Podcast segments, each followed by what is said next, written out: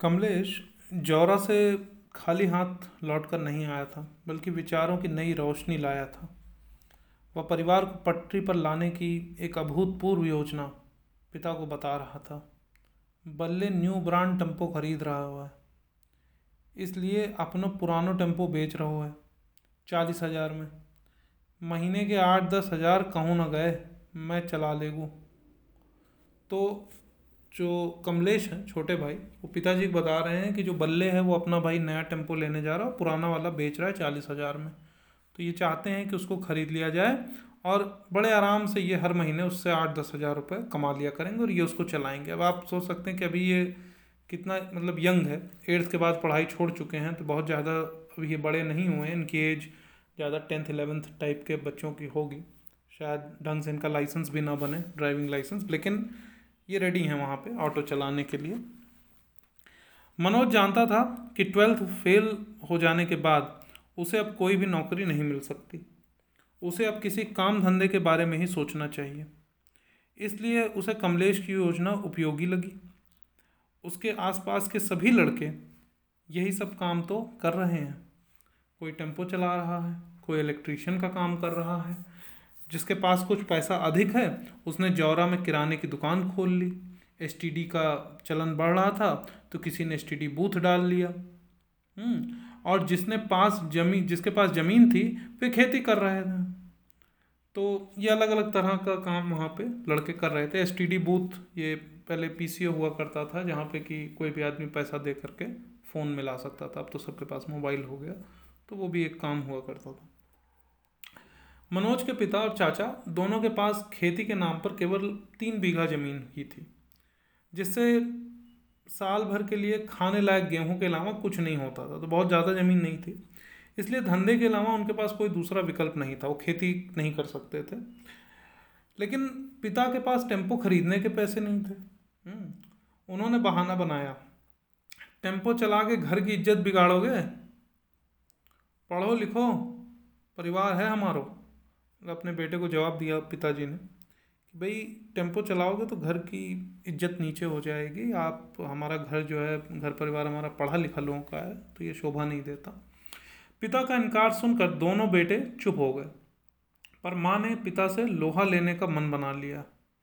वाह, बहुत इज्जत है तुम्हारी, घर घर जाके उधार मांगती हूँ, तब इज्जत ना जावते, मतलब मैं घर घर जाके उधार मांगती हूँ तब तुम्हारी इज्जत नहीं जाती है। मोड़ा मेहनत करके कछु करबो चाह रहे हैं तो जे मदद करबे की जगह टांग अड़ा रहे हो, मतलब अपना बेटा कुछ मदद करना चाहता है है ना, मेहनत करके कुछ करना चाहता है, पैसे कमाना चाहता है, तो आप मदद करने के बजाय आप उसमें टांग अड़ा रहे हो, उसके आइडिया में या उसके इनिशिएटिव में। माँ का उलाहना सुनकर पिता ने मौन साध लिया। अगले दिन सुबह माँ ऊपर कमरे में गई तो उसने देखा कि पिता बैग में कपड़े जमा रहे हैं। पिता को कपड़े जमाते देख वह ठगी रह गई। उसे लग रहा था कि वह पिता को टेम्पो खरीदने के लिए मनाने की कोशिश करेगी, पर पिता जो पिछले सवा महीने से नौकरी पर ध्यान दिए बिना घर पर टिके हुए थे, उन्होंने आज अचानक वापसी की तैयारी कर ली। पिता ने कहा, बहुत काम पेंडिंग है ऑफिस में, मैं अब निकलता हूँ, जल्दी रोटी बना खा के जाऊंगे। मतलब पिताजी ने प्लान बना लिया अचानक से कि अब हम वापस जा रहे हैं नौकरी पर। उन्होंने कहा जल्दी जल्दी खाना बनाइए और मैं निकलूँगा। माँ को पिता पर बहुत क्रोध आ रहा था, लेकिन जाते समय पिता को कुछ सुनाना उसे उचित नहीं लगा। पिता नौकरी पर चले गए। ऐसा लग रहा था कि पिता के जाने के साथ ही टेम्पो खरीदने की योजना पर विराम लग गया है। लेकिन कमलेश ने अगली सुबह फिर से लेकिन कमलेश के अगली सुबह फिर से जिद करने पर माँ ने कहा, बाप तो तेओ इन मौके पे भजी गयो, अब मुँह से का चाहत है, मैं कहाँ से चालीस हज़ार रुपया ले आऊँ, मतलब तुम्हारे पिताजी तो भाग गए, मतलब चले गए यहाँ से, ठीक है ना, अब मेरे से क्या चाहते हो भाई, मैं कहाँ से ले आऊँ चालीस हज़ार रुपये। बहुत देर चर्चा होने के बाद निष्कर्ष निकला। माँ बोली, दस हज़ार तो मुँह पे रखे हैं, तीस हज़ार पंडित कालीचरण से उधार मिल जाएंगे, जेवर रखे हैं गिरवी रख देंगी, तो मतलब माताजी ने यहाँ पे पेशकश की, जो कमलेश और मनोज की माताजी हैं, उन्होंने पेशकश की कि भाई दस हज़ार है मेरे पास, बाकी तीस हज़ार रुपये मैं अपने जेवर अर्थात गहने, ऑर्नामेंट्स, ज्वेलरी को गिरवी रख करके पंडित कालीचरण से ले लूँगी। ठीक है, चालीस हज़ार में बल्ले का सेकेंड हैंड टेम्पो आ गया तो ले लिया गया। फिर उम्मीद और आत्मविश्वास से भर गया पूरा परिवार। कमलेश ड्राइविंग सीट पर बैठ गया। किराया इकट्ठा करने की जिम्मेदारी कंडक्टर मनोज को मिली। अभी देखिए, छोटा भाई यहाँ पे ड्राइवर बन गया और बड़ा भाई कंडक्टर बन गया। मनोज ने सवारियों को आकर्षित करने के लिए आवाज़ लगाना शुरू किया, छैरा, भर्रा, बागचीनी, मुरैना। थोड़ी देर में मुरैना की पांच सवारियां मिल गईं। टेम्पो सवारियां लिए मुरैना की ओर बढ़ गया।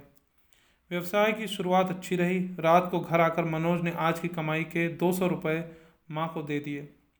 माँ दोनों बच्चों के इस तरह पैसे कमाकर लाने के कारण भावुक हो गईं। दिन भर की मेहनत के बाद मनोज का चेहरा रूखा हो गया, बाल धूल से सन गए, शर्ट मटमैली हो गई, होंठ पपड़ा गए। बच्चों की हालत देखकर माँ की आंखों में आंसू आ गए। मनोज ने माँ को रोते देखा रोते देखा तो उसे गले से लगा लिया।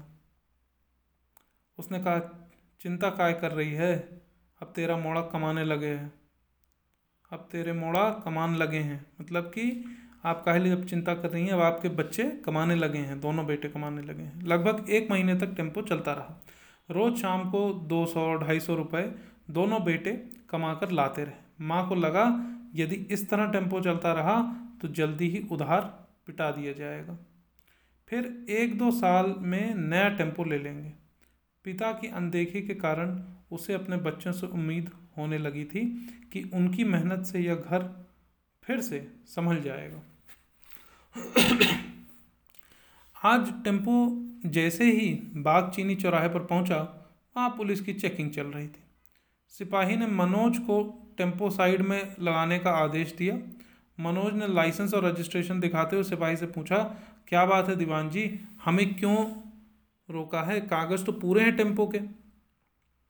सिपाही ने कहा, थानेदार साहब का आदेश है, उनसे जाकर पूछो। सिपाही टेम्पो को स्टार्ट कर दो सौ मीटर दूर सड़क के किनारे बने बागचीनी थाने में ले जाने लगा। मनोज और कमलेश टेम्पो के पीछे दौड़ लगा रहे थे। तभी पास से बालाजी बस सर्विस की बस निकली। उसका कंडक्टर दरवाजे से अपना सर निकाल कर जोर से चिल्लाया, काय रे, कही थी ना, जा रोड पे टेम्पो चलाओ, भुला देंगे, अब चला टेम्पो। तो इससे हमें क्या पता चलता है कि ये जो बालाजी बस सर्विस है, उन्होंने पुलिस के साथ मिल कर के सारे टेम्पो वालों को पकड़ के पनिश किया या पनिश करने के लिए बोल दिया, जिससे कि टेम्पो वाले हट जाएं और सारी की सारी सवारी सिर्फ बालाजी बस सर्विस को ही मिले। तो वही जो है बस का कंडक्टर इनको चिल्ला के चिढ़ा रहा है एक तरीके से। यह वही कंडक्टर था जिसका झगड़ा बल्ले से हुआ था। वह टेम्पो को पहचान गया था। मनोज ने जब उस कंडक्टर की बात सुनी तो समझ गया कि वो कि वे लोग बस ऑपरेटरों के षड्यंत्र का शिकार हो गए हैं। थानेदार पचपन साल का पका हुआ थानेदार था। मनोज ने डरते हुए थानेदार से कहा, सर, मेरे टेम्पो के सारे कागज़ सही हैं, पर फिर भी टेम्पो को थाने में बंद कर दिया है। थानेदार ने दीवान को आदेश दिया, दीवान जी, बाहर फरियादी बैठा है, उसे ले आओ। दीवान एक बीस साल के युवक के साथ वापस आ गया। रात के अंधेरे में सेंधमारी करने वाले इस युवक का नाम दिनेश था, जो कि पुलिस का मुखबिर भी था। थानेदार ने ने दिनेश से पूछा, बता दिनेश, क्या फरियाद लेकर आया है। दिनेश ने जैसे रटा हुआ वाक्य बोलना शुरू किया, मैं और मेरा दोस्त मोटरसाइकिल से जा रहे थे, पीछे से इसके टेम्पो ने टक्कर मार दी, मेरा दोस्त ज़मीन पर गिरकर बेहोश हो गया, उसको बागचीनी के प्राथमिक स्वास्थ्य केंद्र में भर्ती करके आपके पास आया हूँ। थानेदार ने मनोज को देखकर कहना शुरू किया, सुन लिया तूने, एक तो सड़क पर एक्सीडेंट करता है, ऊपर से जवान चलाता है। मनोज रुआंसा होते हुए बोला, ये आदमी झूठ बोल रहा है, हमसे कोई एक्सीडेंट नहीं हुआ। थानेदार अब अपने असली रूप में आ चुका था। चुप साले, बंद करो दोनों को अंदर, जेल में सड़ोगे तब पता चलेगा कि एक्सीडेंट किया है कि नहीं। बालाजी बस सर्विस के मालिक से प्राप्त फीस के बदले थानेदार ने अपना काम बखूबी कर दिया था। मनोज और कमलेश के पैरों तले ज़मीन खिसक गई। दोनों के आंसू बहने लगे पर थानेदार नहीं पसीजा। दोनों को दीवान ने लॉकअप में बंद कर दिया। दोनों को दोनों का रो रो कर बुरा हाल हो रहा था। वे डर के मारे काँप रहे थे। उन्होंने उन्हें समझ नहीं आ रहा था कि अब कहाँ जाएं, किससे मदद मांगें। दो घंटे बाद दीवान ने उनसे कहा, तुम दोनों को रात भर थाने में बंद नहीं कर रहे हैं, यही गनीमत है। थानेदार साहब बहुत रहम दिल हैं। अब जाओ, लेकिन अब यह टेम्पो तो कोर्ट से ही मिलेगा। कोर्ट से छूटने के इंतज़ार में कई टेम्पो थाने के बाहर खड़े कबाड़ में तब्दील हो रहे थे। दोनों समझ गए कि अब कोर्ट से छूटने का मतलब है कि उनका टेम्पो भी यहाँ खड़े खड़े कबाड़ हो जाएगा। थाने से छूटने के बाद दोनों अपनी जान बचाकर भागे। दोनों का पुलिस से यह पहला सामना था। उनके लिए थाना रक्षक नहीं भक्षक बना था। तो एक्सपीरियंस के बारे में बता रहे हैं कि पुलिस से उनका जो पहला इंटरेक्शन रहा वो किस तरह का रहा, इतना ख़राब रहा। रात हो गई थी, इसलिए अब कोई बस या टेम्पो सड़क पर नहीं था। दस किलोमीटर पैदल चलकर दोनों अपने गांव पहुंचे। निराश, दुखी, टूटे हुए, पराजित से, आंखें आंसुओं से अब भी भरी हुई भरी हुई थी। माँ को देखकर मनोज फूट फूट कर रो पड़ा। घटना सुनाकर माँ की आंखों घटना सुनकर माँ की आंखों से भी आंसू आ गए। घर को पटरी पर लाने की उम्मीद जो कुछ दिनों से बन रही थी अचानक चकनाचूर हो गई। पर माँ ने हिम्मत नहीं हारी। उसने मनोज को दिलासा दिया, सब ठीक हो जाएगा, तू चिंता ना करे। रात भर मनोज छत पर पड़ा रहा। उसे नींद नहीं आई, जागता रहा बस सारी रात। रात बीत चुकी थी, सुबह हो चुकी थी। कल की बेबसी ने जो आंसू बहाए थे वह सूख चुके थे। जिन सपनों को लेकर नया व्यवसाय शुरू किया गया था वह सपना टूट गया था। पिछले एक महीने में आर्थिक रूप से कमज़ोर परिवार को संभालने की कोशिश की जा रही थी, पर अचानक सब बिखर गया। मनोज चाहता था कि उसके मन में उमड़ घुमड़ कर रहे तूफान को थाम ले। वह अपने दोस्त राकेश के घर चला गया। उसने बिना भूमिका के अपने मन के क्रोध को राकेश से कहना शुरू किया। जो लोग मेहनत मेहनत करके ईमानदारी से दो वक्त की रोटी कमाना चाहते हैं उनको ही पकड़ के थाने में बंद कर दिया जाता है। पुलिस ऐसा सलूक करती है जैसे हम चोर लुटेरे हों। जिसके पास पाँच पाँच बसें हैं, पैसा है, क्या सड़क उनके बाप की है? गरीब अपना टेम्पो ना चलाए। इतना कहकर मनोज ने राकेश को कल की पूरी कहानी कह सुनाई। राकेश ने मनोज मनोज को अधिक गंभीर होते देख देखा तो वह माहौल को हल्का करने की कोशिश करने लगा। कोई नई बात बता, ये तो सब जानते हैं। आज तेरे साथ घटना घट गई तो तू परेशान हो रहे हो है। रोज यही लड़ाई झगड़ा है रहे है। गरीब ऐसे ही पिस रहे हो है। तो जो दोस्त हैं राकेश, उन्होंने कहा कि भाई कुछ और नया बताओ, ये तो कॉमन चीज़ है, रोज़ होती रहती है। अभी आज तुम्हारे साथ हुआ है तो तुमको बहुत बुरा लग रहा है। बाकी जो गरीब है उसकी तो यही स्थिति है, हर दिन वो पिस रहा होता है। मनोज के मन का विद्रोह और भड़क गया। पर ये तो गलत है ना, जो ईमानदारी से मेहनत से अपना काम कर रहा है उसे क्यों सताया जाता है? राकेश ने जीवन का व्यवहारिक ज्ञान सपाट तरीके से मनोज को देने की कोशिश की। मनोज, इसलिए आदमी मेहनत करतो, अपने मोड़ा मोड़िए न पढ़ावतो, नेता पुलिस से दोस्ती करतो। तुम्हारे पास तुम्हारे पास पैसा होते तो थानेदार के मुंह पे मारते। तुम्हें नेता, विधायक, कलेक्टर, एसपी जानते तो वे थानेदार से तुम्हारी सिफारिश कर देते। पर तुम हो ठन ठन गोपाल, कोई ना जानतो तुम्हें ना तुम जानतो गाँव को। तो मतलब इसमें राकेश कह रहे हैं कि भाई देखो, इसलिए आदमी मेहनत करता है, अपने बच्चों को पढ़ाता है, बड़े बड़े पदाधिकारियों से माने ऑफिसर्स से, नेता मंत्री से संबंध बना के रखता है सब, ताकि ऐसे समय में उनकी मदद ली जा सके। लेकिन तुम्हारा तो किसी से संबंध नहीं है, तुम किसी बड़े व्यक्ति को जानते नहीं हो यहाँ पे जो कि तुम्हारी सिफारिश कर सके। मनोज को यह कड़वी बात पसंद नहीं आई, मतलब पुलिस की कोई जिम्मेदारी नहीं है कि झूठे केस ना बनाए, गरीबों पर अत्याचार ना करे। तो ये मनोज वापस पूछ रहा है गुस्से में। वह नियम और सिद्धांत की बात ही पकड़े हुए था, लेकिन राकेश ने कठोर सच्चाई उसके सामने रख दी।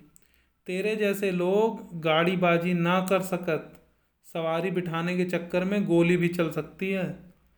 पिछले महीना जौरा पुलिया पे चली ना आती गोली, एक टेम्पो वाले की जांग में घली हती, तुरंत दे लड़ाई झगड़ा, पुलिस कचहरी, सड़क पे मारपीट, जिते बस के ना हैं। तो जो राकेश वो कह रहा है कि भाई ये जो गाड़ीबाजी या ट्रांसपोर्ट का जो काम है ये इतना सिंपल काम नहीं, तुमसे नहीं हो पाएगा। कभी कभी तो इसमें सवारी के चक्कर में गोली तक चल जाती है, और अभी रिसेंटली गोली चली भी थी, समझ रहे हो। तो इसलिए ये तुम्हारे बस का काम नहीं, इसको छोड़ दो। मनोज कल से जिस घटना के कारण इतना परेशान था, उस घटना को राकेश ने बहुत ही चलताऊ और रोज़मर्रा की घटना मान लिया। पर थानेदार की पर थानेदार की शक्ल याद कर कर के मनोज को रह रह कर क्रोध आ रहा था। पर मैं उस थानेदार को भूल नहीं सकता। राकेश भी अपने सिद्धांत पर डटा रहा। तो ना भूल, सब थानेदार ऐसे ही होते हैं, राजा हरिश्चंद्र ना होते हैं। मतलब सारे थानेदार ऐसे सेम ही रहते हैं, सब वैसे ही रहते हैं, कोई राजा हरिश्चंद्र की तरह सच्चे या सीधे नहीं होते। कुछ अच्छे भी होंगे जो सही काम करते होंगे, झूठे केस नहीं बनाते होंगे, कानून के रक्षक होंगे। मनोज ने अपने मन में कल्पना की। मनोज पॉजिटिव साइड सोचने की कोशिश करा कि कुछ तो अच्छे होते होंगे पुलिस वाले। मनोज की व्यथा अंधकार में प्रकाश की खोज कर रही थी। कहीं से वह आश्वासन चाहता था कि न्याय की पक्षधरता अभी जिंदा है, कि कहीं पे तो न्याय जिंदा है। पर राकेश उसे यह तसल्ली किसी तरह देने को तैयार ना था। अच्छे थानेदार मैंने तो ना सुने, पर मैंने सुनो है कि एसडीएम दुष्यंत सिंह गरीबन की सुनतो है, ईमानदारी से काम करतो है, बड़ी तारीफ सुनी है। तू तो एसडीएम दुष्यंत सिंह से मिल ले, हो सका था टेम्पो छूट जाए। तो राकेश ने बताया कि भाई दुष्यंत सिंह जो एसडीएम है वो बहुत ईमानदार हैं, ऐसा सुना गया है, बहुत अच्छे से काम करते हैं। मे भी तुम जाके दुष्यंत सिंह एसडीएम साहब से मिलो, हो सकता है कि वो तुम्हारी मदद कर दें, टेम्पो छूट जाए। मनोज को राकेश की सलाह पसंद आई। दुष्यंत सिंह के नाम से उसे उम्मीद दिखने लगी।